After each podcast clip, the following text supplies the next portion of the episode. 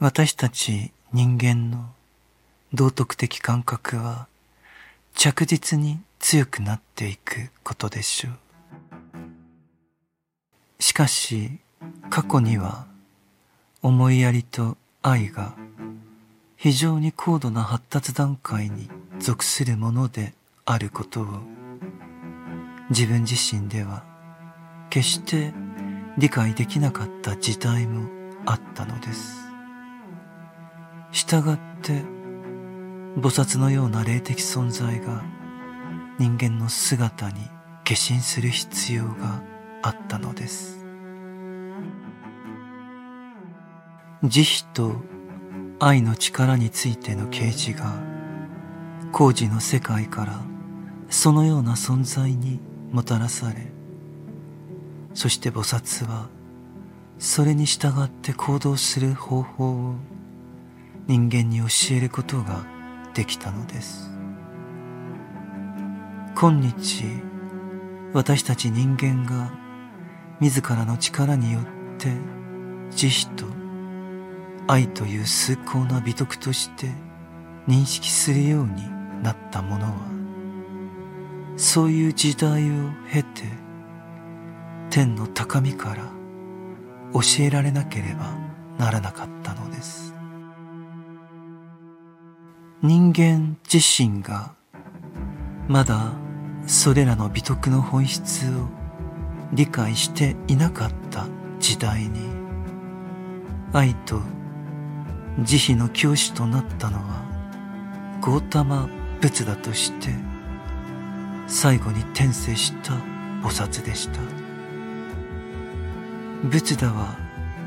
かつて菩薩であり愛と慈悲の教師であったのです。仏陀は人間がまだある種の自然な投資能力を持っていた時代を通して教師であったのです。仏陀は菩薩として千里眼の力を授けられた肉体に転生しました。そして仏陀となりそれらの以前の転生を振り返った時この世の感覚現象の背後に隠された存在の深みを見つめた時の自分の内なる魂の経験を描写することができたのです。ゴータマは前世でもこの能力を持っていました。そして父方のスットーダナの子孫であれ釈迦の家にその能力を持って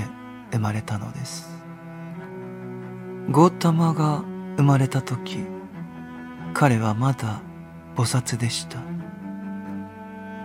通常仏だと呼ばれる彼は父親であるスットーダナと母親であるマヤディブの間に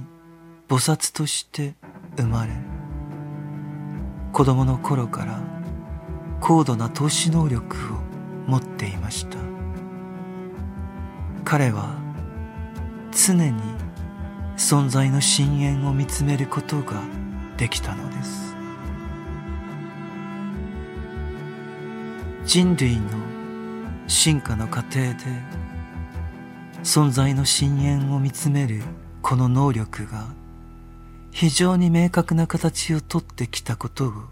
理解してください。この古いおぼろげな投資能力を徐々に消滅させることが地上の進化における人類の使命であったのです。したがって残っていたその痕跡には古い投資能力の最良の要素が保存されていませんでした。古い投資能力の最良の要素は最初に失われたのです。そしてそこに残されていたのは多くの場合アストラル界のより低いビジョンであり人間の本能と情熱をより低いレベルへと引き込む悪魔的な力のビジョンであったのです。イニシエーションを通して私たちは霊的世界を覗き見ることができ人間の最も優れた思考と感情に関係する力と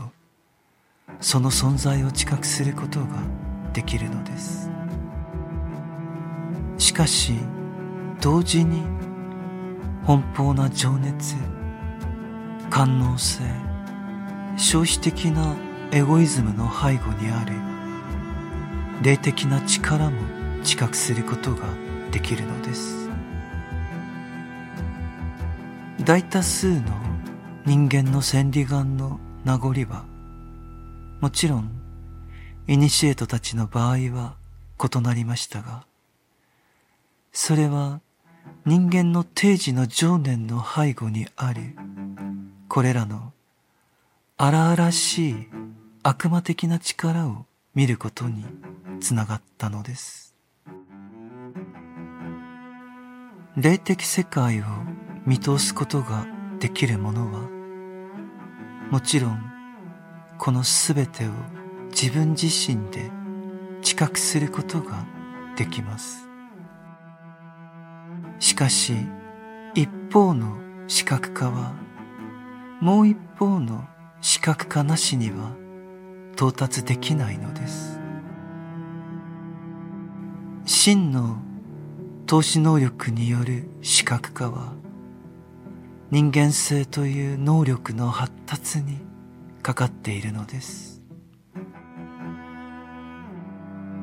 ゴータマ・ブツダはこのことにおいて菩薩として